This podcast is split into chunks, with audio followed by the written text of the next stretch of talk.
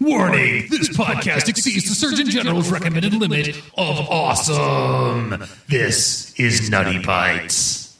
Hello, Mixed Nutcases. This is Nuke Chess, and I've got a special episodes of Intro to Ghibli cast for you. That's right, this is a special Nutty Bites Talk Nerdy to Me crossover episode that we do where uh, myself and my regular antagonist Hi, I'm Tech. Are newbies to the Studio Ghibli movies, and our guides. That's This is the point where you guys introduce yourselves. You know, everyone keeps giving us these raw I'm jumpers. staring at Jason, waiting for him to start, and he's just kind of like looking at the screen. Uh, we are the hosts of the Talk Nerdy TV podcast, Jen, and Jason. They are our guides. They have seen all of the movies and they are taking us as we go one by one through them in order. We um the only one out of order was the first episode which was My Neighbor Totoro and today we're going to be discussing Kiki's Delivery Service. Now, Tech and I we watched the uh second English uh dub uh that was done by Disney and released in 1998.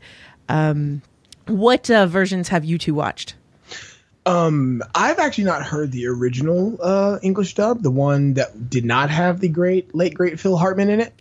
Um, I've listened to the uh, uh, Japanese audio, of course, with subtitles, but um, I prefer when it comes to the English dub. I definitely prefer the Disney one. I think um, Phil Hartman is a wonderful, wonderful treat in that dub. Yes, he's what all cats sound like. What we did with this one, because it was available on the DVD, and I'd like to keep doing it for many more of them, is we watched it with the, the English Disney dub, but we had the subtitles on. Now, these weren't the subtitles, you know, for the hard of hearing, which is a direct translation of the um, of the, the, the spoken word, but this was the the subtitles of the Japanese translation. So you could see spaces where uh, the two where the, the, the audio and the the, the words uh, deviated. Where some of it was a more literal translation than another. Some of them they, they'd add in more jokes, or they would take something a little less literally. And uh, watching the two simultaneously, you got sort of a, a broader context on on some parts of the movie. And uh, I want to keep doing that for more of these uh, more of these anime movies that I watch. I found it uh, it adds quite a bit. Absolutely. Yeah. It, also, um, with that, I can't remember which direction it is, but um, if I'm not mistaken, towards the end of the film, um, part of the I can't remember if they added in dialogue in the English dub or if it was actually there was actual language in the Japanese track because that gives away kind of a part of this the the the the finish of the movie. I don't know. Uh, since we only saw the uh, the latest English one, um, I did go back and uh, look up on YouTube. I wanted to hear what the music was would sound like in Japanese, and it's pretty much uh, the same thing, just Japanese words, but uh, very beautiful. I really enjoyed it. I I love the music overall. I love the feel overall. It, to me, this movie is what it's like to be a kid. Uh, absolutely. I, I think though I I really do think this resonates with young females far more than it does young guys. I think outside of Spirited Away, I think Kiki's Delivery Service hits all those notes in stride with no hiccups at all, really. Just because I think I, I really think this is probably Miyazaki's best young female story, even though he does a lot of really good female characters. I I also particularly like the way that uh, the animation is done. They get the movement of children so perfectly, the way that they run, because you know kids and, and young adults do not move the same way that adults do, and you, I've never seen any other animator able to capture it in the same way. No, and it was the the same way in Totoro when you're Yeah. watching little May run around and hop over things, and it was very much the way a toddler moves, and it was the same thing with the way every character moved in this movie. Um, the oh, I had a point. Anyway, come back to me. Go. Okay, so uh, the original movie came out in 1989. And I think that's interesting to note. Uh, it is the first on our list of Miyazaki's films for Studio Ghibli. Uh, it runs 102 minutes long, and it is written, produced, uh, directed by everything by Hayao Miyazaki. I remembered my point. Yes? I find it you know all of these movies and we can we can compare them to a lot of the Disney movies and that there's a there's a, a fantasy element to these movies and a like a uh, a suspension of disbelief you know okay so this is a world where witches exist that's not the fantastic part to me and it was a point that I brought up when we were watching it it's like that this is a world where you can send your 13 year old daughter off by herself to another city to live out a year alone. Yeah. And everybody's okay with that. And it's not creepy or weird or dangerous. And it's just, all right, have fun, honey. We'll see you in a year. oh hey you're a 13 year old girl here i'll give you a room and i have no uh, b- not a bad bone in my body i actually want to help you and all of the people that hire her nobody tries to take advantage of this girl and that's kind of cool You know, if this was our world, you'd have like witch pimps. oh it'd be horrible Oh, yeah. but i'm i'm so happy like it, it made me feel happy watching a world that you could do this Right, and you know th- that was the fantastical part. It's like this is a cool world. All right, I'm into this world. What what what else can? And Phil Hartman's a cat. Awesome. you know, Phil. go ahead uh, you know, Phil, and I, the world of J- Kiki's Delivery Service is, it's probably one of the most well blended of the fantastical and reality because if you watch in the very beginning, right, like the older lady talks about how she remembers when Kiki's mom came and she never really was, you know, she never really was super surprised that a young witch showed up. It just seemed like one of those things that kind of happened because you know like they said there was a, a tradition of them leaving at age 13 to go train for a year. Well when kiki gets to the bigger city it's like either they've moved on beyond that and it's just not something you see or happens very often but yet there's people within the city who kind of accept it as something that can happen such as um, the lady whom she ends up staying with as well as um, the lady in the woods. Um, both of them seem to accept and move right on with the fact that you know she just flies out of the sky from nowhere. Well, and the, the the guy that was working on the clock says it right at the beginning as she shows up that it'd been so long since they had a witch in that city that they didn't think that they'd ever get another one. So people just kind of moved on without uh, thinking that there would be a witch in that town. So let's let's move on um, into the plot summary. Unless Jen, is there something you wanted to say for overall feelings? No, I'm good. Font of font of uh, information there, Jen. Great, great, great back and forth there, Jen. Thanks a lot for that. All right, let's move on. Let's move on to the summary. so, uh, 13 year old trainee witch Kiki leaves home with her talking black cat, cat Jiji, and she flies on a broomstick to port city of Koriko. While trying to find somewhere to live, Kiki is pursued by Tombo, a geeky boy obsessed with aviation who admires her flying ability. Okay, so that that skips over uh, the beginning part, which is Kiki's ready to leave, even though she's supposed to go camping with her dad that weekend. And uh, I don't know. I think as a parent, I'd be uh, a bit upset. Well, I mean, I I think personally that caught every kid that is ready to go to college or like off, you Yeah. know, that are that that's ready to go home. That literally personified every kid that's ready to leave home. They're like, "Oh, I'm ready. I'm going." Yeah, no, I think you're right. Um, I'm just sitting here looking at it It was like she's 13, but I guess I should put it into perspective of yeah, but it's not the same as when I was 13. Right. And and whether it's you know going camping with your dad or you're going to Tosche Station to pick up power converters, it doesn't matter. There's always something else to do. But when it's time, it's time. It's time. You see that You geek know- reference I threw in there That was- like that that? was- Wasn't that good? You know what would have been cooler had you not hung a lantern on it? Well, you, you got to. Like, jokes are funnier when you explain them. Lanterns are brighter when you So hang them. on as we're watching this, we're trying to place it because at first we just assumed it was going to be in Japan. Well, no, it's not. It seems to be like generically European, and then the city she goes to seems to be generically French.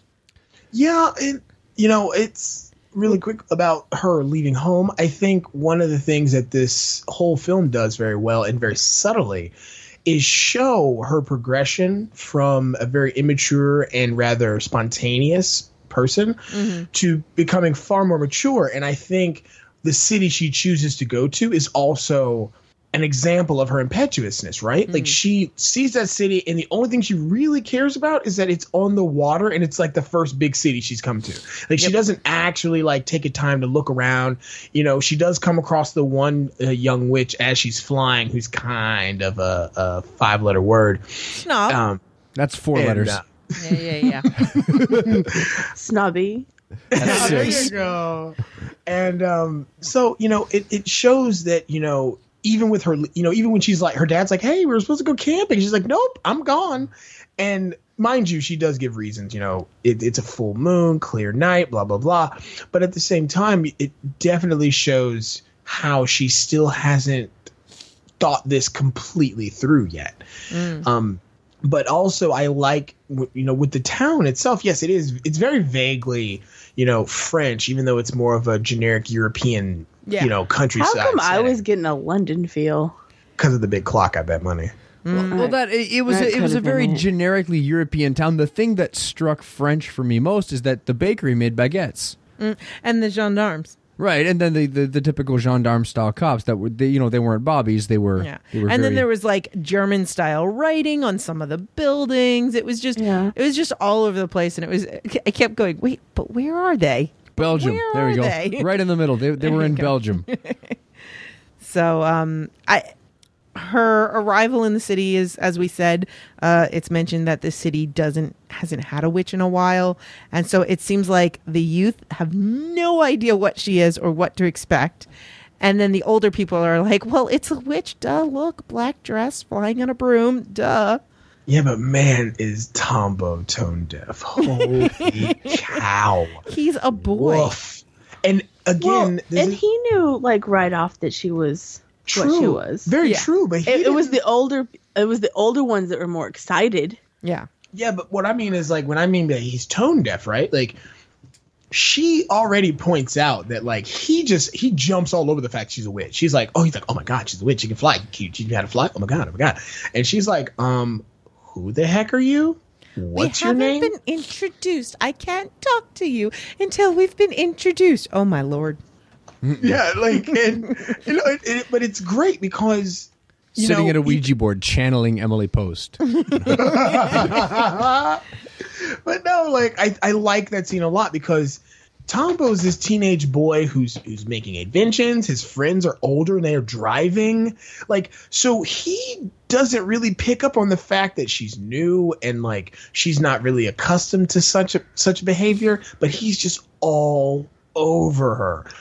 And it's not even like in the sense of like, oh, she's so hot. Like, but it's more like, oh my God, something new. Holy crap. Holy crap. New. She flies. Oh my God, I love flying. Please teach me to fly. And she's like, calm the heck down, buddy. Well, and I think it shows more of how she's from a smaller town Oh, oh absolutely. yeah. and he's from a bigger city. I mean, like the the differences are always phenomenal as it is. Mm-hmm. And she is like, okay, you know, we have customs and we have things you have to do. And he's like, it's a city. You just kind of jump in. Also, it- have you noticed that his stereotypically red and white striped French outfit? Yes. Now let's let, let, us talk about Tombo for a second. I'm going to bring him up later again, but so imagine being 13 and having a passion and interest. In this case, he he likes flying machines and he wants to fly. Now imagine all of a sudden on your doorstep is dropped the personification of everything you've ever thought about in the in the history of ever. Of course, you're going to be infatuated. Yeah. And, oh, absolutely. Yeah, and it, it's just wow. I really wish I could fly. Hey, hey, Tombo, here's a flying girl. Oh my god, I want to talk to her about everything, and her cat is cool. Yeah. But by the way, uh, the cat Jiji and his relationship with the snobby white poofy cat next door. We haven't gone there yet. It's there. No. she hasn't even moved in yet. Hang on, hang on. Yeah, she hasn't even made pancakes yet. No. All right. So, uh, she meets a woman who a baker who has a bakery and she's trying to run after somebody to because uh, one of her customers left without the baby's pacifier. So kiki delivers it for her by flying on her broom and it gives her an idea of opening a delivery business. So in exchange for accommodation kiki helps osono which is the uh, kindly owner of the bakery um, so uh, she opens a witch delivery business and works out of the ba- ba- uh, out of the bakery, delivering by broomstick. Her first delivery goes badly. Uh, she is caught in the wind and loses a black cat toy, which, by the way, is awesome because Jiji looks at it and goes, "Hey, it's me." Every time he know- sees a black cat anywhere, it's me. Yeah, you know, but uh, if you really quick about Osono is when she's offers to allow Kiki to live in their upstairs room, she said, you know, Kiki's so excited and, and everything, and she goes, "Yeah, but first we have to introduce ourselves," which is kind of which is a very good throwback and gives a very subtle. It's a very subtle hint that Osono and her family is exactly where Kiki needs to be. Exactly. Like they're they're not super city, but they're not small town, so it's a really good way for her to adjust. Yeah, they're kind of like uh, the crossover between country and city. Right. And Osono, by the way, voiced by my absolute most favorite voice actress of Yes. them all, Tress MacNeille, who, uh, uh, to my fellow nerds of my generation, will know her as Mom from uh, Futurama. and everything Oh, else you've ever is listened to. She's in it. So, um, so they move in. Uh, now, would you let you want to talk about the white cat? Jiji finds himself on a windowsill and looks out at the uh, at a uh, a white uh, poofy female cat who he becomes immediately infatuated with, uh, d- and it, it becomes the the little comic relief episodes of this movie where every time he tries to make an advancement on this cat, he is rebuffed And snubbed. and sn- and is hilarious. So, and See, the, I, go ahead. No, I was saying I see I understand they play it for jokes, but that relationship becomes something very serious through the through the climax of this film. And it also symbolizes some other things going on with Kiki. Um, again, this this does it very subtly because, you know, during her time after her first delivery, um or no, I'm sorry, the was the was the was it the cake that was the first delivery and then the cat? No, it's the No, it was cat, cat toy first. Cat was the very Yeah. first delivery. because she gets paid for that and after she does it um she or no i'm sorry before she just before she gets that delivery she has to go for shopping Yes. for her for her room. And along the way she starts seeing things that she wouldn't have seen in her hometown. She sees the beautiful shoes the nice Yeah. dresses. She hears the girls talking about what they're going to wear to this birthday party. And she you know laments that she wishes she could have one because she's still kind of upset about the traditional dress that her mom had her wear. And mm-hmm. All of these things are very very wonderful subtle hints at her mental space and her mental space is a very key thing in this film Absolutely. Um, and because if I may, Yeah, when they're at the store again, Jiji sees a cup with a black cat on it, and he says, "Hey, it's me." you know it, it, it, it you know and it's that also again to me is a is that's an ominous thing for me because mm. the way this plays out especially with the very end of it which i'll get to when we get there mm-hmm. but his self-identity mm-hmm. is is very key to one kiki and two kiki's mental space and three her powers. Mm-hmm. But we will get there when that happens. Um, I do want to mention that I think Phil Hartman is perfect. I never thought I would. I never thought that Phil Hartman is exactly what a cat would be, but he really is. Um, because cats are not. They're not dogs. They're not going to jump all over you, love you, and and be affectionate. But they're cool and snarky and grumpy and fun. And he acts just like a cat because he hates the water and he loves himself. And I just adore it. And I love when she's on this first delivery and Mm-hmm. she's flying with the geese. And he just goes, Oh, yeah, they said there's a breeze coming. You should fly higher. Mind you, they only gave her like two seconds Yeah. to fly higher before this gust of wind tries to take her and Jiji to the ground. Yeah. So so the delivery is it's a bird cage with a little stuffed black cat in it, and they start flying, and the geese are like, "Oh, it's gonna get windy. You better get higher." And then they don't, and they get thrown into the trees with what? What are the birds there? Uh, Are they crows? Yeah. they're crows. And then the crows get all mad at them because they Calling think her an egg thief. yeah, because they think she's trying to steal the eggs. She And- totally was. She needed them for I- pancakes. By the way, just like a cat, not to translate immediately. I know, right? He just waits. waits till it's it's important uh, or until asked. So uh, they start to fly away, and then they discover that the cat is missing from the bird cage. So Kiki's great idea, instead of going down and looking for the cat because she's already late, uh, Jiji's got to pretend to be the toy which introduces one of my favorite characters in this series. this- this film. and then and then she'll she'll come back and and look for the cat and swap him out. So she does this. A little boy is the recipient, and he gets all Little excited, brat, little brat. and he runs and he starts playing with it. And uh, what should the the cat see when he gets into the playroom? The the another. uh, It's uh oh no, it's uh the big Marmaduke dog. Yes. I love I love this dog. He's great. Do Do you want to talk about the, somebody the best scene there? Somebody in the art department has an old dog. Somebody has an old dog that they are in love with, and uh, use that as the muse for for the animation here because this this old dog is just absolutely perfect and. The voice acting from Phil Hartman as he has to remain perfectly still while this big old dog, you know, slowly wakes up and curls around him and snuffles about and The cat sweats into the floor. Right, yeah, the, the the sweating and the paralyzing, but the, just the, the tiny little vocalizations that Phil Hartman was doing here at this point are absolutely and he's fantastic. yeah he's his his he he gives this scene way more depth than you would figure when it's he's just he's lit- he's literally talking like this because he's supposed to be holding very still mm-hmm. and and this big loving marmaduke dog is just like kitty I know you're real. I'm gonna cuddle your face and just, and, just and he just plop. Like the only thing he could have done to make this even more accurate is to lick the cat because he knows the cat just does not like that.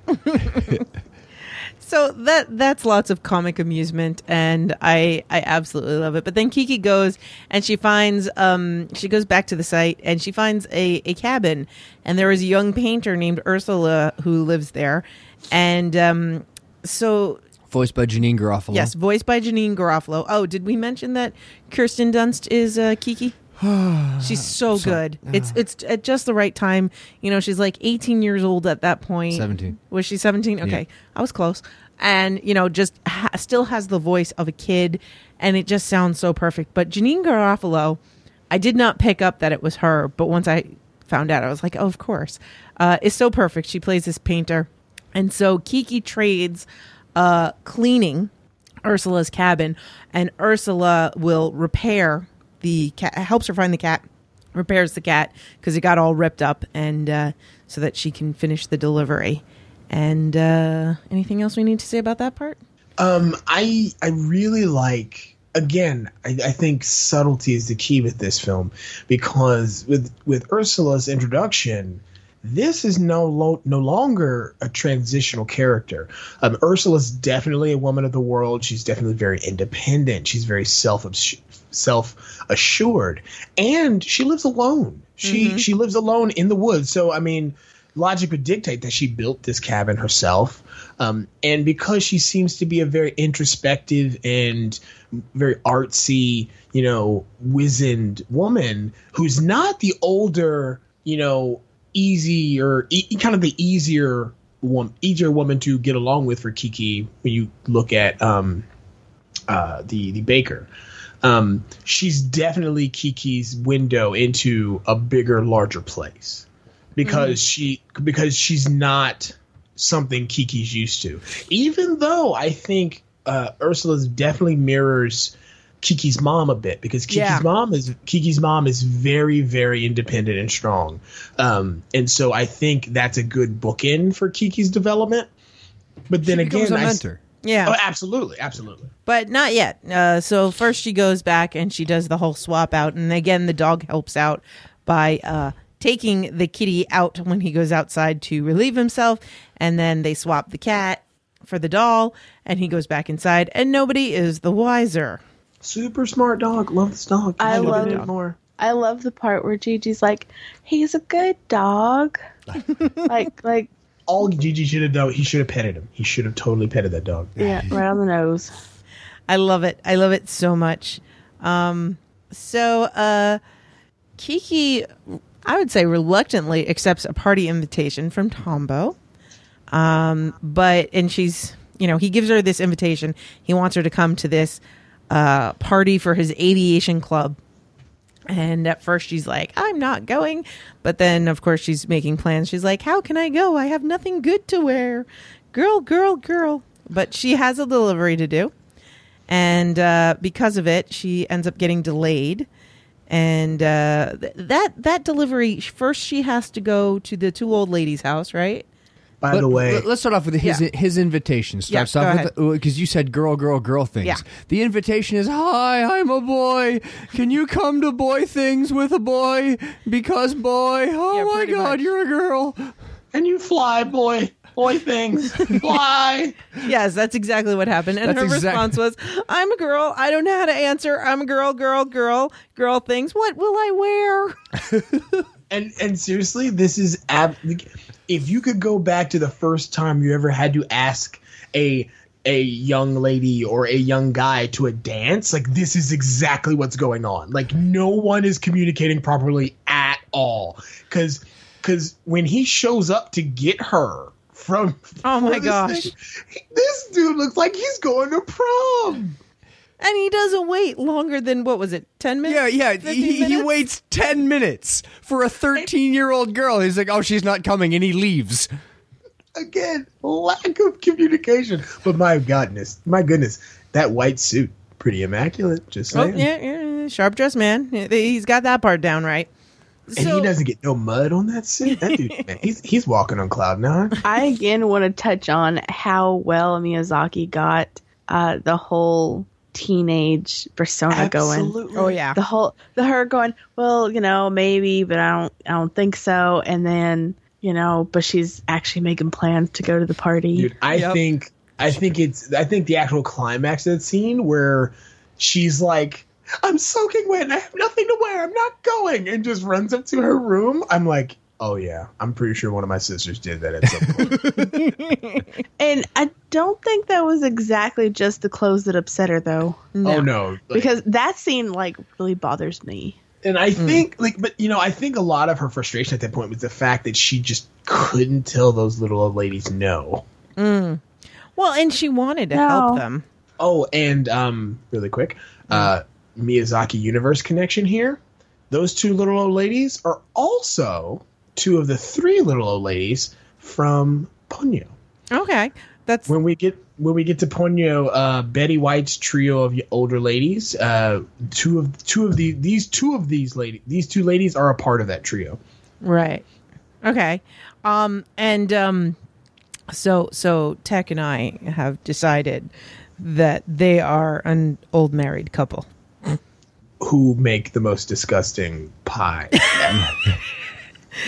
what was it? What was it? Mackerel? Hair it was Yeah, herring, herring. and pumpkin. Yeah, herring and pumpkin. Oh God, that's gross. Mind you, if this is your grandmother, you need to eat it and you grit your teeth and you deal with it. This little kid, my God, this little kid. My mom, if if, if I did this with something my grandmother got me, holy cow, she would have snatched my soul out of my body. Oh, absolutely. Yeah, the the, But- the the the the granddaughter is a total snob. Um, Right. So the plot here is that Kiki has to deliver this disgusting pie that these old ladies made to this she birthday hel- party. she helped bake it. right. Yeah. She helped Oh. make it as part of the kil- deal. She get In a she get kiln. right in a kiln. They get uh, she delivers the pie. And the kid So takes warm. it and just oh oh it's one of my grandmother's disgusting pies. Oh yuck disgusting, uh, and no Jason you're absolutely right because for one um, uh, the whole time that I would have been waiting for the pie, I would have had a speech from my mother about, you know, your grandmother's baking you a pie and it's important to her and you're going to eat it and you're going to like it because I had to eat it and I had to like it but and I you're going to like it. Grandma not to make it this year. Yeah, well, you're going to eat it and you're going to like it and then you're going to write her a letter explaining to her exactly how much you liked it and Kiki's Yeah. going to deliver the letter back. Sorry. Exactly, dude. Exactly. Because you're gonna be like, look, you know, she's gonna make a mackerel pumpkin pie. They're gross. We know this, but you're gonna eat it, and you're gonna tell her Herring. you liked it. Like, You're you're herring. stuck on this mackerel thing. It, it doesn't matter. It's gross. Fish and pumpkin. But you know what? The So what grandma- fish does go good with pumpkin? I don't know. I, I just don't think it's possible. I just I don't care if you're drunk. I don't think it's possible. Don't get me wrong though. I would have ate it and I would have sucked it up. You know, it's Grandma would have not got me a cool present at the end of the year. It's not that off because herring salad, which is a German dish, uh, is like you know it's pickled herring and it's got apples and onion and beets, and so it has that sweet with the fish thing. So it's not crazy off, mind you. Herring salad's disgusting, in my opinion. Yeah, but my mom, uh, my mom and her sisters absolutely love it, and it used to be Question. at every single holiday meal, and I was always like, "Oh, that's disgusting." Question question about your audience, Nutty. Do you have someone who's from who li- who's in Germany listening to you? Because we could totally ask them Uh, if, probably yes. if herring and pumpkin pie is a thing. All right, German listeners or anyone who knows why you would put herring and pumpkin into a pie. I I have a feeling that it's not so much like a, a sweet pie, but more like Uh, it's a pot pie. She yeah, calls like it a pot pie. Yeah. Yeah, like, like the the savory type of Yeah. English pie. Yeah. yeah. You know, it could have. You know, she could have done a little. Like she could have made it look like a pie, but no, it looks like a fish. Like it is. Because she like, made it. She did the fancy It's crust. Yeah. It's like a fish. Like, ah, I'm sorry. I'm not gonna eat it, but I'm gonna call my grandmother up and say that was the best thing I've ever had. we would, def- we would definitely give that to the pigs, but we definitely would have also called grandma and be like, "That pie was awesome, exactly. so good." Mm. I watched Jen eat it. She ate it like a pig. Uh, so, FYI, it is a real Japanese dish. Oh my god! really? Oh my! that's Yes. It does I not surprise found the me. They- I they do just stuff found like the that. recipe for it. Oh, that's gross. Oh, I f- kind of want to make it now. Ah, oh, Balticon challenge. Oh, Who can make the best? pie? Who can make the best herring and pumpkin pie? No, if you actually saw some of the ingredients that was in this, All right, what do we got? Uh, six pickled herring, okay. Okay. a Oh, it's small pick- it's pumpkin. Pickled. Mm-hmm. Oh, it's pickled. It's, everybody eats pickled herring. Like pickled herring isn't bad. Okay, uh, mushrooms, onion, two slices of cheese, Oh yeah. flour, milk. Okay, uh, you've got your broth, olives, Yep. more for decoration, uh, butter, and then you've got of course your seasonings. I'm sorry, you're putting cheese and pumpkin and mushrooms and herring together. I don't know. The cheese kind of works for me. That's not okay with me. Cheese makes everything better. I don't know how I feel about cheese and pumpkin. Ugh, not okay. Well, have you ever right. done the cheddar cheese on apple pie? well, yes, I can No. do that. Sharp cheddar, uh, cheese, and yeah, or cheese and apples. I eat that all the time. Oh yeah, yeah. Because cheese, you know, putting uh, cheese on your apples is gr- uh, great because crackers will actually change the flavor of the cheese, whereas the apple will bring out the flavor of the All cheese. right, so the taste of delicious rye in my mouth has now been replaced by that of bile, as it is now rapidly rampaging its way up my esophagus. So where are we on the plot? There- okay. there's totally a side note that says, "Hey, you know, if you don't like the idea of pickled herring, why don't you try cod?" I could almost do cod because That my thing was you use white fish, but some of the ingredients in this I'm not okay with.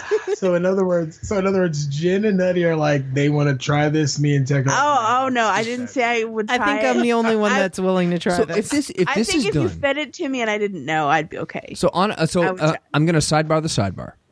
if this is if this is what you do with pickled whitefish, are you familiar with something called surströmming? Oh, we're not talking about surströmming. Surströmming is a dish from Sweden. It's not pickled whitefish; it's fermented whitefish. I am It- familiar with fermented fish. It is illegal in some parts of Sweden to open this outside because your neighbors will kill you. The smell is so rancid. Go ahead, go ahead and tell them, Jen. I the elders where I used to live, uh, fermented fish head, like they would literally bury it on the beach, was a delicacy. Yep. Uh, as as was stink eggs. That actually taking salmon eggs and uh, putting them in a jar with cloth over it and letting them ferment. So I am familiar with the whole fermented fish. And all of my listeners are puking their guts out. Basically, I, this stuff, like literally, when you eat it, you eat it with gloves. Um, Stop so it. yeah, I'm Don't make those noises, I'm man. quite I'm quite a. Have you tried it? familiar. You're familiar I with it, but have you tried I it? Have, I have ate one stink egg. I refuse to eat anything that has to do with that fish head. I will never do it again. So the granddaughter is totally rude and she refuses. She's like, ugh, Granny sent me this disgusting thing again. And this also happens to be the girl, or some of her friends are the girls that are at the party that uh, Kiki walked past uh, earlier when she went shopping. You know, they were talking about what they were going to wear to this party. It's the same girl. It's even though it's a city, it's kind of a small town. So she's flying home. There was another delivery in there, but it was something heavy. She had to take it to the stop of a, a apartment building. Not important. She's flying. It starts raining, and Cue the rain. because she's trying to make sure that she gets all her deliveries done on time, she uh, gets back 15 minutes late. And by 30 seconds, misses Tombo because he can't wait around long actually- enough for a 13 year old girl. Well, actually, she doesn't miss him because Osono points out that she can still, s- you know, she can get on her broom and catch him, and you can see him in the background with his umbrella mm-hmm, walking mm-hmm. away, dejected. Jiji points out that he's down there and she still keeps flying. Yeah, and it, you know, and I think Well, she can't let I think- Tombo see her look like that. I mean, she doesn't have her hair did. Yeah, exactly. or, or a better dress to wear because you know and i but you know i definitely see where kiki's coming from because she was trying her hardest to get back on time so she could get ready and make herself you know reasonably presentable. Yeah she may not have had a fancy dress or fancy shoes mm-hmm. but it would have given her that time to get herself ready in her own mind in her own self Right. you know appreciation. And she doesn't get that. And in fact she would have had to go up to him and be like hey i look like a drowned rat. Let's go. Uh, and She, i totally see where she's upset. To the listeners and to everyone here, you may find this surprising, but I have never been a 13 year old girl. But even with that startling that startling revelation, I totally understand this, and that's Yeah. the, the the mastery of this film and the mastery of Miyazaki and his you know his coming of age stories is that I get this character, Yeah. and I get her decision at this point. It's like, oh no, I totally missed him. Yo, dude, he's right there. Oh no, darn, I missed him. Yeah. No, no, he's like four feet away from us. No, he's, he's I there. No, him. no, I I missed missed him. him. It's too late. I look horrible. I have to go to my room now. He's not at my door. I'm, you're, you're you on a flying broom Like, it's- No, it's out of gas. So, uh, yeah. So she ends up getting sick and uh, is not feeling well. Um, and she's sick for a little while. And then when she recovers, Osono uh, arranges for Kiki to see Tombo by sending her on a delivery to him. Uh, so uh, Kiki apologizes for missing the party, and Tombo takes her for a test ride on the flying machine that he's been working on, uh, that is fashioned from a bicycle. This uh, is super dangerous by the way Oh, totally dangerous! They're just riding around with this bike with a giant propeller on the front. This is the most beautiful machine ever made, and I want one. Yeah, and they're going faster than cars Yeah, and and and Kiki is totally starting to fall for him and really into him. And at one point, they actually start flying, and they even talk about it. It's like, was was that my machine or was that you? And uh, it ends up being in a crash, and so it's all messed up at the end. But Tombo doesn't seem to be all that upset because he actually got to fly. Well, you know, also this is also where we see the change first changes in Jiji because he's he's if you if you've noticed from from the moment she gets sick uh, to this point, his he's talking has not stopped, but it's definitely nowhere near as chatty as Phil Hartman was before. Yeah. And also, he's becoming far more infatuated with the white cat. Yes, while she's sick, he just goes and and and snuggles up to the to the white cat. And when she goes on this delivery, she tells him, "Oh, don't worry, I'll I'll be quick." And so she he's not even with her. And he doesn't respond really Yeah. either. And um, so she she ends up meeting some of Tombo's friends who happen to be the same boys that she's seen before, and the girl from the party who's kind of a snob. Kinda. Yeah, a bit. Well, yeah. Um, who who who can't even be nice to her granny's pie, and uh, So she gets Phrasing? intimidated, and uh, instead of joining them, there's this big dirigible on the that uh, landed on the beach, and so they're all going to go and check it out. And instead of joining them, she ends up walking home. Uh, she comes home, she's all depressed, and then she finds out she can't understand Jiji. He's uh, And- he's meowing at her. Yeah, and he's acting like a cat. Like he's Yeah. not acting like Jiji. He's acting like a straight up black cat. Yeah, when I was watching this at first, I was like, "Wait, is are we sure this is Jiji? Is this just another black cat? Like, what's going on?" Apparently, all black cats look alike in this universe. Yeah, Maybe it's so- another one. Yeah, and then um, she discovers that she's lost her ability to fly. Well, it's well, it's it's funny. It's because it's it's actually really cool because I shouldn't say cool, but it's definitely a really really good way to show it because what happens is she tries to fly and it's just she kind of just lazily floats to the ground and eventually she can't even do that and it and it happens so quickly and so suddenly and you can see the distress because she's never experienced this before. Yeah. So, uh, uh, go Yeah. ahead and Oh no, I was just going to say in response to this is where we get to see the differences and approaches from uh, Osono and Ursula. Absolutely. So um, she ends up getting a visit from Ursula, who uh, thinks that Kiki's crisis is a form of uh, artist's block. And so she invites her to come with her and uh, ha- stay over in the cabin for a night. And that's kind of an interesting thing, especially because the way that they get back, they're taking the bus and then they have to hitchhike. And again, it's one of those things where it's like, okay, in the real world, this would be very dangerous. Yeah. Um, Super. Hi, I'm a stranger who lives in the woods. Come hitchhike with me to my house. Yeah, and then two two young girls hitchhiking. Nothing could possibly go wrong.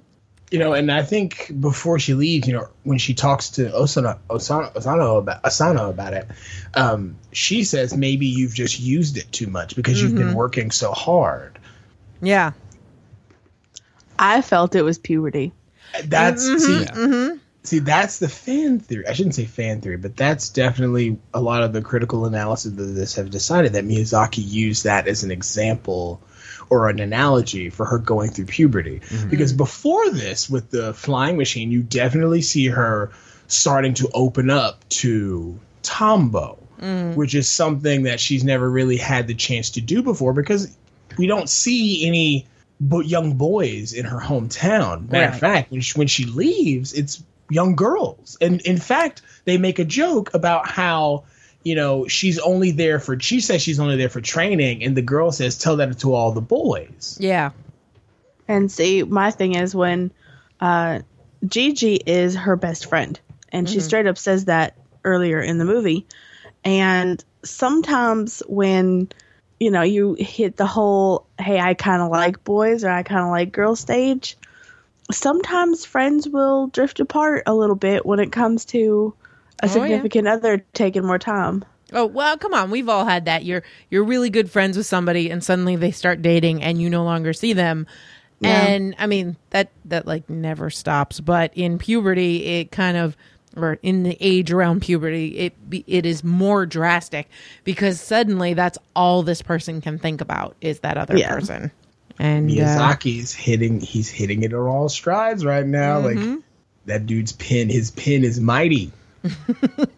He gets it. Yeah. So she Oh. she's she's with uh Ursula. They're they're at the cabin and Ursula's like sketching her and talking about what it's like to experience a block, you know, uh like writer's block or an artist block. And uh Kiki gets a, to look at this painting that she's working on, which is gorgeous. What what is everyone's thoughts of this painting? If she was 18 years old, this would be a lesbian version of Ghost. See, I was just going back to Titanic and draw me like one of your French girls. Oh boy. Y'all are so corrupt. See, we're thinking the same thing. Really? Because I I was only all about the acid drip. Yeah.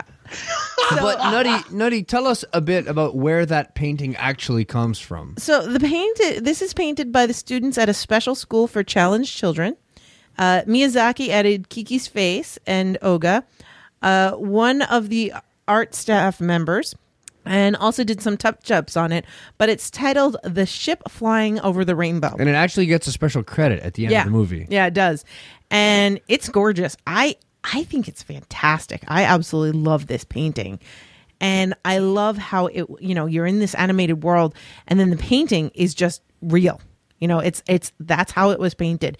It wasn't painted to match this world. It just matches the you know, it's just the actual painting put into this animated This world. beautiful impressionist, like stippled painting, and You've got like this Pegasus and this uh what what, what would you call that I don't thing? know, like a war pig. War pig, cattle, You know, maybe because of know, that. you know, it's you know, given Miyazaki's proclivity for flying Mm-hmm. and and high soaring, I think that's a really good choice of a of a painting to put in the film because it is a, a it's a kind of like a, a not not what's it like a nightscape flying, so to Mm-hmm. speak, or at least a a some sort of transition and movement, and you can tell that just by the painting. It's really really good painting. Right. Although I still stick to my guns that if she was 18, this would definitely be the pottery scene from Ghost. So that totally makes me wonder.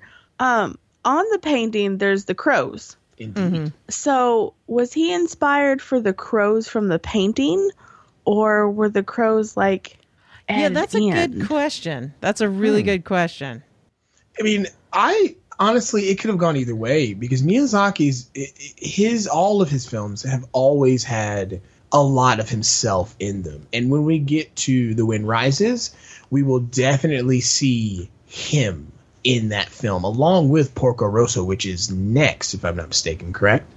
I think so. Uh, next up is Yep, yes, Porco Porco Rosso. Yeah, see, we're going to get to see a lot more Miyazaki in Wind Rises and Porco Rosso. But I think in this instance, I definitely think his love of flying, but his also his humanitarianism um, show up with this painting and, you know, its origin and so forth. So I definitely wouldn't be surprised if he had been influenced by the painting to add the crows. It's kind of an extra touch for the children who helped make this painting. That's what I'm wondering. Um, th- this can be edited out because I like making nutty edit. But what's the um? Uh, I think it's one of the last ones on the list. But what's the one about the uh, inventor of the zero? That's The Wind Rises. The Wind Rises. Okay.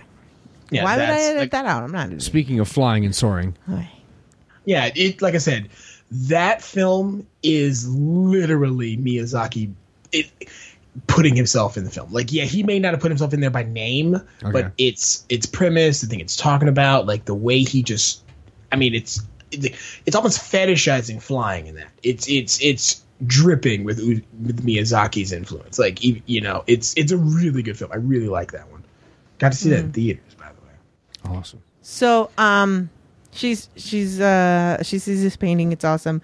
Uh, after this whole time with Ursula, she's hoping she can get over it, but she's got to think about what do I do if if I can't get over it. So she ends up going and visiting those two old ladies again, and they they made her a cake because it was cute. And the, the, the, their logo on it ends up being her logo later. And it's really cute. And they're just they're so sweet. But uh, that airship the dirigible um, there's a big accident and they see it on the television.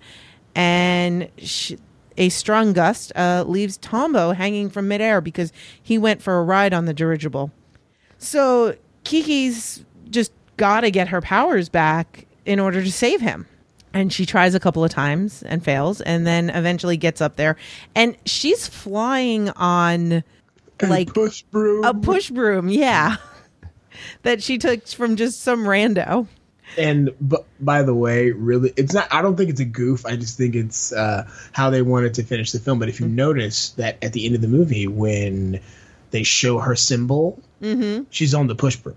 yes Nice. yes she is and uh, well I, because her original broom broke her mom's her mom's broom broke and uh, that was very upsetting for her but she has to figure out how to fly on this broom and it, i was pretty anxious because i had tweeted that i was watching it for the first time and while we were watching it uh, hugh o'donnell from the way of the buffalo podcast talked about how he always teared up watching it, and so I was expecting some horrible disaster to happen. This is uh, this is we're now two for two. Yeah. For Miyazaki, uh, the two movies that we've watched Yeah. so far, Miyazaki uh, has this great build-up where you're thinking something massively horrible is going to happen.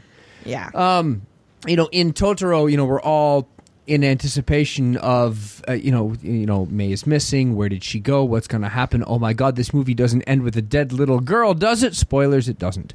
And then this one here is, oh my God, what is this horrible tragedy that's about to befall us? She's not going to lose her powers, is she? Spoilers, nah, she's fine. Um, Hey, hey, Tom.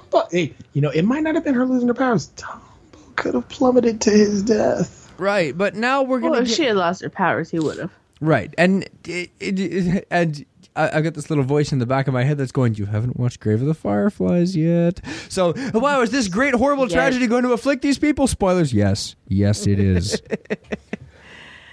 Man, I was. Here's the here's here's the thing. You guys are still in Miyazaki's loving and warm, tender embrace. He gets a little colder in some later films. I'm just gonna just gonna put that out there. like just gonna put that out there. I'm look I'm looking at you. Uh looking at you, Castle in the Sky. I'm looking at you, the wind Okay. rises. so so I was very anxious watching this whole scene and very happy. Uh, she ends up saving Tombo, and the clock tower comes into play there, and it's awesome and it's wonderful, and nobody dies, and yay, she has her confidence back. But she's never able to hear Jiji again. That was my question. See, see, here's the thing. Mm. In the Japanese dub, he never speaks again. Mm-hmm. In the English dub, if I'm not mistaken, he does respond, but it's not. It's not like him. It's not Phil Hartman saying something. Right. It's more like a. It's more like of a kind of a. Oh, okay, or uh, just kind of an acknowledgement that's not words. Um, more like a sound grunt, whatever. Right. And a lot of people got upset with that because when Miyazaki was questioned about it, he simply says Jiji had nothing to say. But a lot of people have just have, have felt that the fact that Jiji had stopped acting like he had stopped acting like himself, gone to acting like a cat, and towards the end of this was acting more like his usual self, except he didn't speak, as her kind of letting go of a lot of her childish naive, Yep. uh, na- naivety. like getting rid of, like letting go of an imaginary friend. Indeed. Yeah. So, um, this is based on a children's book. Um, and uh, I am on uh, Nausicaa.net, uh, their FAQ for Kiki. And it says, yes, Jiji doesn't speak, in human words at least, to Kiki anymore because they grew up, not because she lost a power, which makes Yeah. you think that her not being able to hear him might have added to her lack of self confidence. So she attributed the fact that she couldn't hear him to the magic, and that might have compounded the problem that she was having. Uh, in the original book, hang on, in the original book, it is explained that a witch girl and a black cat are raised together from infancy, and that's why they can talk to each other. Notice that Kiki's mom never talks with Jiji directly. They are able to talk to each other because of their close relationship rather than magic itself. A cat being able to live so long would be magic, uh, though Miyazaki made Jiji not able to talk to Kiki even after she regained her power, power to show that Kiki has grown and doesn't need her other self anymore. Miyazaki says the most important thing for Kiki is whether she can meet various people on her own. As long as she is flying on the broom with her cat, she is free. But to live in a town, to get training, means that she has to be able to walk the town alone and talk to people without her broom or her cat. Kiki and Jiji can start a new relationship as independent personalities. They remain friends with other meaningful relationships, such as Lily and the kittens for Jiji, uh, added on. So, mm-hmm. this reminds me a lot of um, what you see with child prodigies. right. which I, I think this movie kind of really nails on the head. That you know you have a you know a master violinist at age nine who is this this superstar, this amazing child, but that same level of you know violin virtuosity at fourteen isn't that special anymore because there's a lot of people that can do that. Mm-hmm. So yeah, I, I think it's the same thing with the magical powers, like the the the broom flying and the and the cat talking. That yeah, okay, those are that's very important when when you're a kid that she can do all of these things. But now that she's grown up, I think she can still do the same things. They now require effort. They now require uh, you know, concentration. That the powers are still there; they're just not as innate. Right. and right. also and also um, a, one of the difference there's differences that you see compared like comparatively to her mother is that her mother yes her mother can fly on a broom and do all the other things like Kiki did except her mother gained a trade her mother was making potions Right. whereas the only skill witch wise that Kiki has is flying mm-hmm. and so her ability to fly and to do those things successfully with her broom are far more intrinsic and, and a necessity for her than for like her mother or another witch Right. because she doesn't have any of the other training that a witch would have. So thus this is very very important. So growing up and find and ha- finding that self confidence to be able to do those things without Jiji is also another thing that that rep- could be represented by Jiji not speaking to her. we do see that she has an innate talent for cooking because you know she makes those those wicked awesome pancakes. Yes. and um, you know, she has apprenticed herself to a bakery. So maybe some form of brewing or potion uh, potion making, etc., is in her future because of the the the the path that she's chosen in her apprenticeship.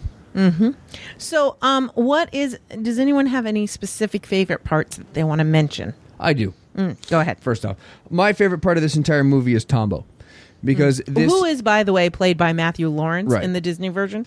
Favorite part of this movie is Tombo. Uh, two for two in the Miyazaki movies. Has there been a young male character that I recognize as Little Techie?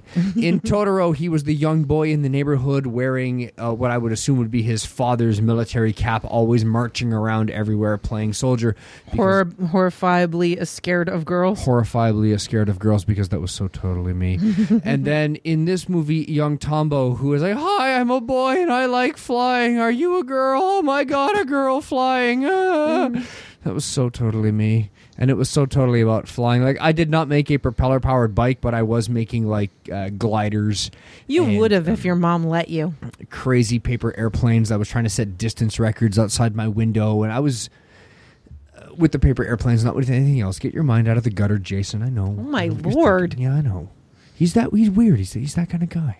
But just for for these for these two movies that are very obviously coming of age stories of young girls, that he's still able to capture in smaller parts coming of age stories of young boys and mm-hmm. do them very very well and that you know uh, these two characters I, I don't remember the first guy's name but uh, I, I especially see a lot of myself in young tombo. And just every scene that he was in it's like i totally remember doing that.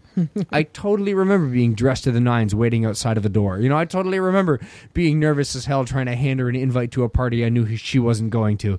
And you know i And only waiting 10 minutes. and then well not not even waiting at all. Uh because because because in, in in my case it wasn't a oh gee kind of maybe no it was flat out rejection but I, I, I don't know that that was my favorite part was that he was he he's able to it's not just a coming of age story of one person or another it's what everybody goes through when they come of age Uh, so, uh, favorite parts? hmm. I My favorite part was the two little old ladies Oh my god, I Yeah. love them. and the interaction that Kiki actually has with them. Because the the grandma was like here um I tried to make this it didn't work but I've already used your time so I'm to pay you and send you on your way you know? And Kiki is like well I can't really accept that let me help you and you know we'll figure this out together and I guess that kind of reminded me of me because there was this little old lady uh, when I was living in Juneau that I don't even remember how we met, but I was helping her uh, one time, and then all of a sudden it was like every day I was over at the house, and she was like an, a, a little adopted grandma, and but then her grandkids like never appreciated what she did for them Mm-hmm. and it just it totally reminded me of that And then the um the other little lady that totally was, you know, in the hallway playing with the broom. It, it was pretty great. That was that was the Costellos for me. Yeah, yeah. That was uh there there we I lived in a neighborhood with um a lot of elderly uh because like we were after the next generation, you know, and, and when my mom moved out, like it was all young families, but in, in where all the older people were, but it was like, you know, the writers, the Costellos, all of that. We had these surrogate grandparents all over the neighborhood and it's, you know, oh, we raked our leaves, time to rake their leaves. We, you know, shoveled our walks, time to shovel their walk and that sort of a thing.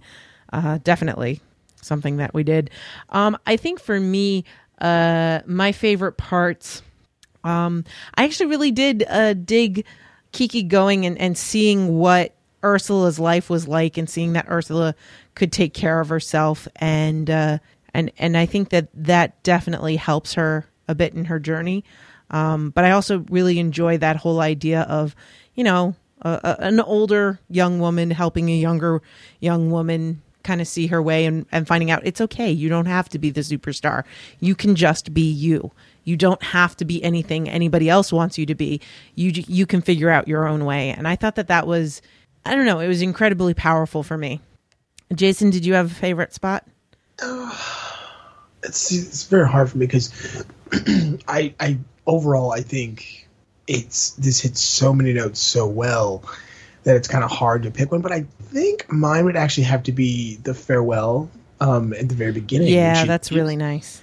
Because I really, really think not only does it symbolize her childhood, but it also symbolizes the fact that you know what parents always say, right? Is that their mm-hmm. kids are growing up way too fast, and you know even the older lady says, you know. I, I did, she's 13 already. Wow, time flies. And the mom's like, the mom kind of says this, yeah, kind of this very lamenting, very, I remember when I did this, so now I know what my parents were going through type deal. And I really like the interaction with um, Kiki and her father Yeah. because she asks she asks him for something very immature or, or very childish. It's she wants she's like, "Will you pick me up like you used to?" And he's like. You know, oh, I don't know, and he, you know, he does, and it's not like he's faking trying to pick her up. Yeah. But no, she's like, a, he's a teenager, like, like, and he's an older guy, like he, but he does it, and I, I really like that whole thing, and I love it how the whole town comes out to see her off, like, it definitely speaks to small town, you know, small town USA, and mm-hmm. you know everyone knows everyone, and it just sets up a very good dynamic to compare to how the film ends. Right. And so, like, for me, when I was first watching it, um, I kept thinking, oh, she's going to go to another town and get trained. Like, I thought she was going to go to, like, a wizard school or something. No, no, no, no. It's go and be by yourself and figure everything out about being a witch by yourself. That's insane. Like, Yeah, figure it out. perfectly normal in this world. Yep, perfectly normal. But uh so my only complaint is I feel like the movie just kind of stops. The end doesn't feel like a full end. I just feel like we stopped just cuz they were like, "Oh, 108 minutes, time to stop." I was going to bring this up in the ratings, but. I'll bring it up now that uh, you know animation is incredibly expensive uh, to produce, especially i at this at this point when it's not you know a computer doing it. Right. It's it's people drawing it cell by cell. It's incredibly expensive, which is why all animated movies are almost exactly hundred minutes or ninety minutes. Yeah. And very often are they any more than that. And what this movie needs more than anything to me is another 30 minutes. Yeah. Had this been like a full two hours or a, a 210, I would have been happier because it goes, you know, calamity, conclusion. Yep. There's no, See- th- there's, it's missing something, I think. Yeah, I agree. See, maybe this is my nostalgia goggles working here because um, when I was a young kid in elementary school, we had foreign language, and Japanese was one of them. And our teacher actually brought in, recorded off Japanese television, raw, no subtitles, no nothing, Kiki's Delivery Service. And we watched it the whole way through with, you know, her translating and us listening and so forth. And so I don't, I don't think we need any more. That, like, because, I mean, we see her grow up and we see her character development and we see the progression from the impetuous, very thoughtless um, younger teenager to an actual more mature and thoughtful teenager. And there's some subtle examples of her actually progressing this way before the climax of the film, such as as she progresses through her deliveries and getting more used to them, she starts taking she starts taking she's like, okay, well, how much does it weigh? Where am I going? How far is it? Blah blah blah. And that's she's she's actually treating it as a delivery job. Like, Yeah. she's and she does that very quickly. And yes, this is only we're only with her for maybe what a week. Eh, about a month at least. I, yeah, I mean, I A say, short time. You know, Yeah, a it's short been time. a month very or short two. time. Yeah. Yeah. So I don't I don't think we need more because I mean you got to think right. What else are we gonna? It What are we- just felt very abrupt to me. Um, so let's move. Let's move into the ratings. Uh, so Tech, what what do you give this? Um, I'll give this. Wow. To be fair, eighty percent, Okay, and the other twenty percent was in that last thirty minutes that we didn't see. so eight out of ten. What? Yep. Eight. Eight out of ten Phil Hartmans. Eight out of ten. Phil Hartman. And awesome. uh, what I have left of my rye here, here's to you, Phil. Thank you very much. Yes. Can you believe that there was a movie where Lionel Hutz, attorney at law, played a cat? Okay, so uh, Jen, what did you rate this? Are we doing this out of 10? Well, however you want. I'll I'll do the fractions. It's always an arbitrary Yeah. system. I know. Um, so I would definitely give it a 4 out of 5. Um, or I guess that would be 8 out of 10. But is it going to be eight, and out of, you're- eight out of ten? What? Broomsticks, little black dresses. Little Black Cats.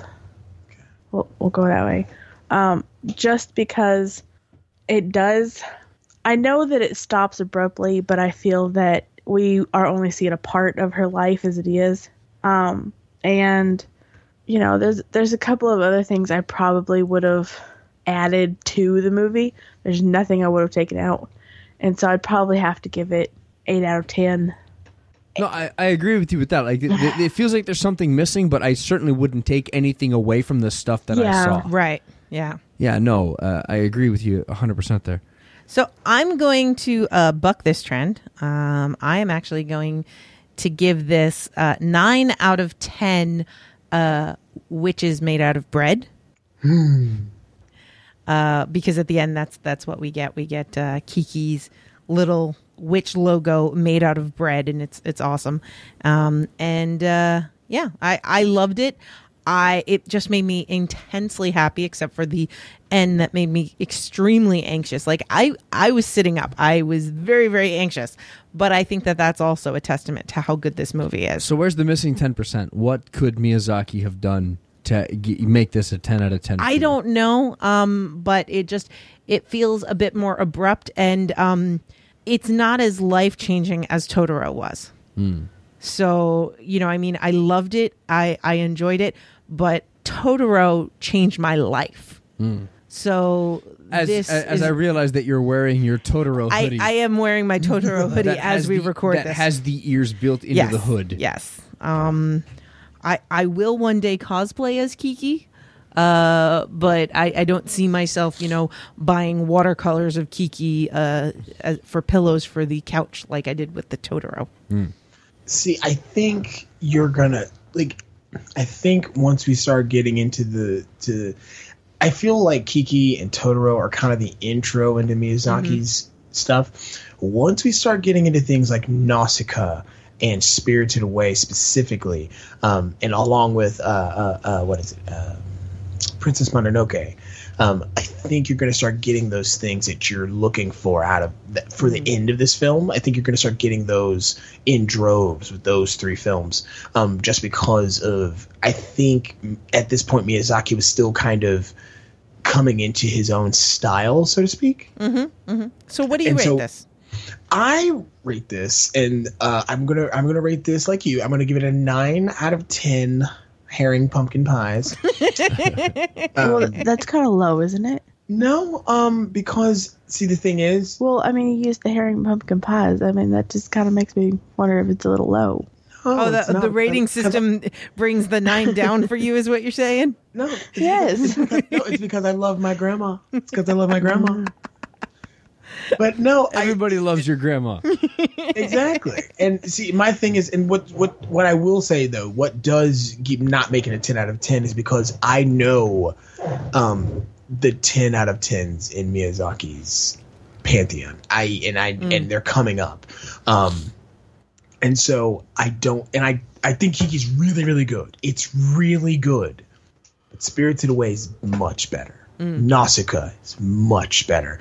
Princess Mononoke, much, much better. Um, the Wind Rises, even though I know that people will fight me tooth and nail on this, I think is much better. But these are much more mature, and you can definitely see that these are geared strictly at children. So um, we we have a cumulative score of uh or yeah uh, an average score rather of eight point five for this. What So was pretty Totoro? F- uh, flat out 100 Yeah, across the board. everybody gave it ten Yeah. out of ten. Yeah. Because it is adorable. and yeah, great. it's Totoro, and and for me, a ten is life changing. You know, um, nines are really good, uh, eight is good, uh, seven is pretty good. You know, and then once you get into like six and fives, you're you're starting to get kind of wishy washy. Like I could have watched it or I could have not watched it. And uh, then when I get down, you know, this is my personal rating system. When I get down into like the twos and the threes, uh, you have offended me. so that gives you an idea of how I rate things. Um, basically, five is not a good rating. You see, I don't even think I don't. I, I'm going to live here. I don't think there's going to be a Miyazaki film rated lower than a seven. Like, and I'm and that, and I and I'm and and that's me being lenient. Like, I want to say I don't think it's going to be less than an eight, but Earthsea is floating out there. What about But, um, but is d- including the one that makes you and Jen unable to look at raccoons in the same light? Oh, here's the deal, right? Because What I about- heard what about, about- that. what about the new it's one? Such a good film. It's just see, here's the deal. talk about life changing. no, no, no! the Don't reason- spoil anything. No, no, no, no. I'm saying the reason why I'm pretty sure it's not going to be, it's not going to get a low rating is because when you're talking about Isao Takahata, it's a different ball game. Like you're, it's like going from, it's like going from football to rugby. Like there's just something far more gritty and hitting you in the mouth when it comes to rugby, right? Like Okay. what and about that's Isao Takahata? And you're, Oh, you're that's the talking same about guy- that's a that's Takahata. That's not a Miyazaki film. That's the same Right. guy that did Right. um, Okay. Grave of uh, the Fireflies. The, the one I'm not watching. Sure. Um, I I just saw a thing in the news on uh, uh, Kotaku. They were talking about the new uh, Ghibli film in Japan in theaters right now called The Red Turtle is not doing very well at all, and Yeah, there's a lot of hate around it because it's it. Um, the the director's um, a Dutchman whose name I've forgotten, and it the movie has no dialogue in it whatsoever. It's just this beautiful art piece of this guy stranded on an island and this thing with sea turtles, and it looks awesome. It looks like a beautiful art piece. And if you go in thinking it's an art movie, and I, I think what's happening is that people are walking in thinking it's the next Totoro. See, Yeah. the thing about it is in Japan, voice actors are huge. Right. And so if you don't have any of them, like you're at a big disadvantage. Right. So if it was the Red Turtle with Richard Epcar as the voice of the turtle, Well, er, when- well, I'm Richard Epcar. I have a manly and sexy voice. that would be one sexy turtle. Like, like- like, there's no doubt about it. But no, it's it's like it's just like how here, like when they want to try to get backing or, or get an audience for a certain show that they've got, they license when they license it, they get you know they get people like Sonny Strait and you know Steve Blum. And oh, or Richard or, Epcar. or casting Scarlett Johansson as the major, for I'm, example. I'm talking. I'm talking about voice acting. I'm not Yeah. talking about movies. no, I'm but it's the same action. thing. Okay, so But I um, get you. Yeah, moving yeah, on, yeah, moving on. touche. Our our next film is Porco Rosso. Porco Rosso. The red pig Rosso. in Italian. Ah, okay. Um, so is this is this all right? My prediction here, and I knew nothing about this. My prediction is it is the Japanese version of Charlotte's Web. Tech, what is your prediction? Wow. Uh, my prediction, based on the art that I saw in the DVD that's downstairs, that this is the uh, Japanese story of Red Baron. Oh, okay, okay. Y- Your your sl- I, I- no. no. Leave it. Leave Spoilers. It, leave it. Leave it. Save it. and now it. everyone We're, who's we're, watched bo- it, we're both right. everyone who's watched it is like, "Oh my god, can you believe what they just predicted?" basically. They're so right. No, I can just imagine this guy in the cockpit of his airplane in World War One, looking down. All of a sudden, there's a spider spinning a web between the controls, saying "Left rudder now, you idiot." what? And with oh, that, Jason is biting his tongue so hard right now. This is fantastic. So, with that, thank you so much, everyone, for joining us. You can uh, find more information about this by going to nimlas.org or by going to Patreon slash nukejoss or by going to, I'm hoping you guys are also publishing these, talk nerdy to me podcast.com. The two is the number two. And uh, thank you, everyone, for joining us and doing this today. And uh, we will be back with Porco Rosso, the Red Baron version of Charlotte's Web. Bye. Bye, guys. Bye.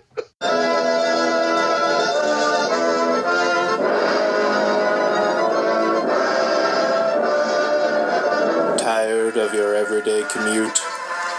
Wish you knew what movies to watch? We offer you Flash Pulp! 3 to 10 minutes of fiction brought to you Monday, Wednesday, and Friday evenings with goodies every Sunday with 3 Day Fish, who is always listening.